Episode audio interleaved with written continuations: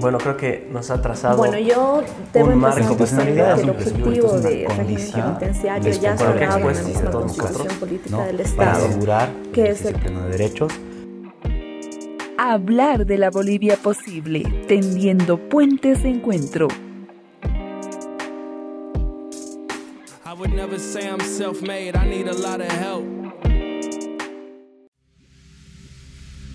Bienvenidos a un nuevo podcast de Hablar de la Bolivia Posible, un proyecto de la agencia de noticias Fides para dialogar sobre distintos temas relevantes para el país. Hoy presentamos la naturalización de la violencia contra la mujer, un mal que alcanza niveles alarmantes. Para el análisis nos acompañan la integrante del Observatorio de Exigibilidad de los Derechos de las Mujeres, Eulogia Tapia, la coordinadora del Programa de Equidad para el Desarrollo de UNITAS, Iris Baptista, y la coordinadora de proyectos sociales de la Asociación de Derechos Humanos de Santa Cruz, Melissa Rosales. Te invitamos a seguirnos.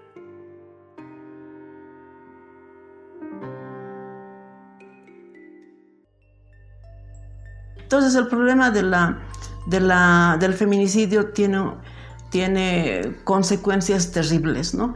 Entonces nadie valora ese sacrificio de la familia, nadie valora el costo que tiene, ¿no es cierto?, la justicia, nadie valora este, la, la- la pérdida que tienen estos niños. Es un problema muy grande.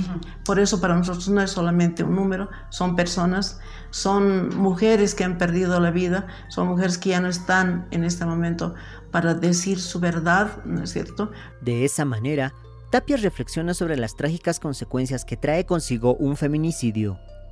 Niños que quedan huérfanos, familias que son destruidas, además del vía crucis que deben pasar los familiares de las víctimas en busca de justicia, son tan solo algunas de las secuelas que nos deja este delito, que ya se ha vuelto cotidiano en el país.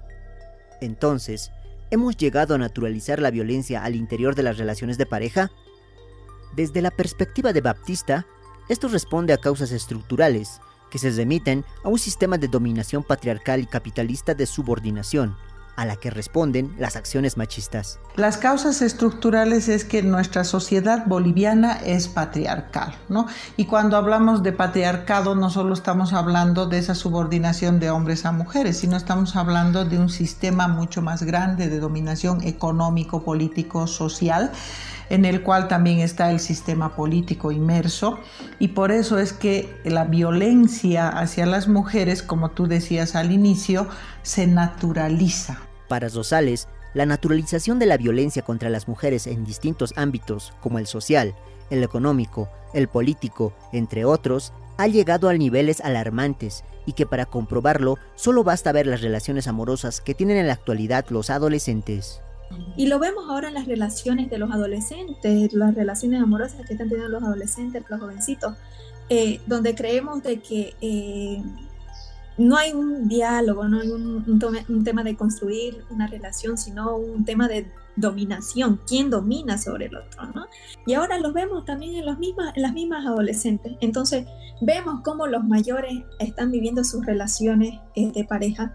Nuestros adolescentes van considerando de que eso es normal, esos celos, esa toxicidad, esa, esa dominación es normal. Que no lo es. Uno de los aspectos más terribles a la hora de investigar un caso de feminicidio es conocer que la víctima sufrió un proceso sistemático de violencia a manos de su victimador, un camino de torturas físicas y psicológicas que terminan con la muerte de la mujer. Según Tapia, esto tiene que ver precisamente con la naturalización de la violencia, ya que a través de las violencias sutiles, estos escenarios de maltrato van legitimándose hasta hacerse parte de la cotidianidad de la víctima. Yo creo que vivimos todos ¿no? en, el marco de una violencia sistémica que ya lo hemos naturalizado. O sea, el hecho de que un día le grite no se considera violencia, o sea, te aguantas. Pero también eh, hemos visto de que empieza a acrecentarse la violencia, ¿no es cierto? La mujer toma conciencia de que no tiene que ser así, entonces tampoco tiene los elementos para enfrentarle, porque a veces también le enfrenta con los mismos mecanismos violentos. Entonces la violencia crece y no sube, porque no quiere el otro perder, ¿no es cierto?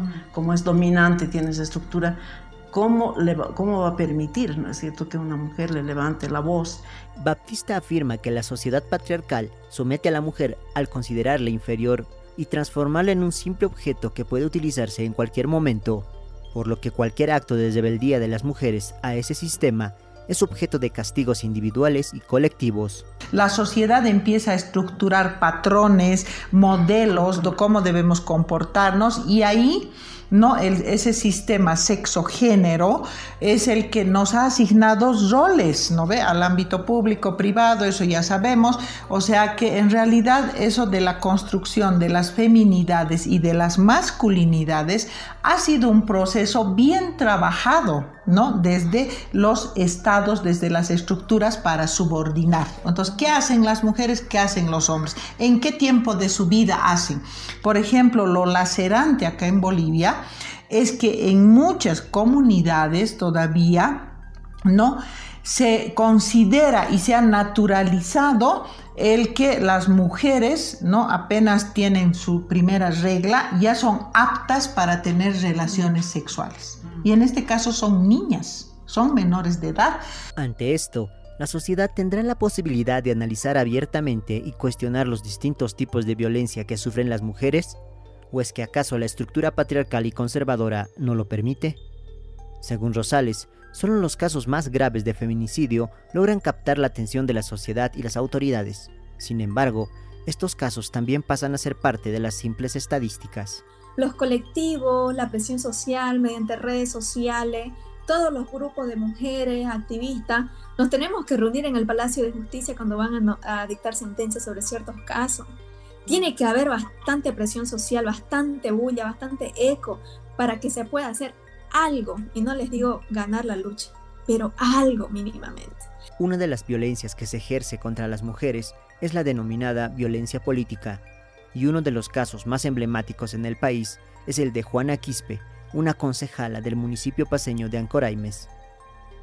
En marzo de 2012, la concejala fue encontrada sin vida a orillas del río Orcojahuira de La Paz. La mujer había advertido que era objeto de acoso, agresiones y amenazas de muerte para que denunciara su cargo. Sin embargo, nadie tomó seriamente su situación. Según Tapia, este es un caso por demás lacerante, pero no solo por la hazaña con la que fue asesinada, o la impotencia que causa el conocer que ella advirtió que corría peligro pero no fue escuchada, sino por la impunidad que existe a 10 años de su muerte. Entonces, eh, no la han dejado asumir su cargo, ni un día, ¿no es cierto? La han cerrado y la han, han hecho un ejercicio de una violencia sistemática sobre ella.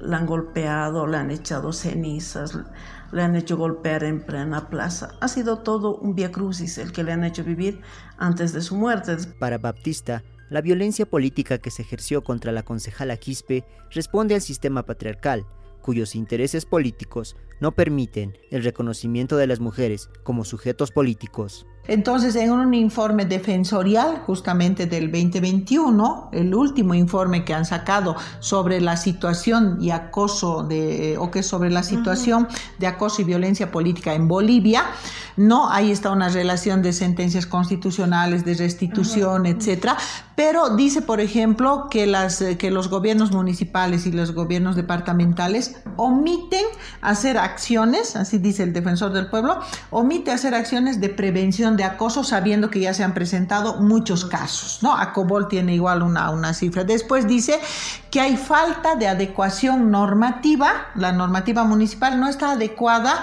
a la ley 243. Finalmente, Rosales advirtió que las mujeres que ejercen cargos políticos también son objeto de acoso y violencia política al interior de sus propios partidos, por lo que sentenció que para una mujer ser elegida como autoridad no garantiza que ella ejerce el poder. No hace falta indagar mucho sobre para poder nosotros entender de que ser autoridad o, y ser mujer es una actividad de alto riesgo. Es una actividad de alto riesgo y lo hemos visto en todos estos casos de mujeres concejalas eh, y otros casos que han lastimosamente perdido la vida en el ejercicio de sus funciones, pues no. hablar de la Bolivia posible, tendiendo puentes de encuentro.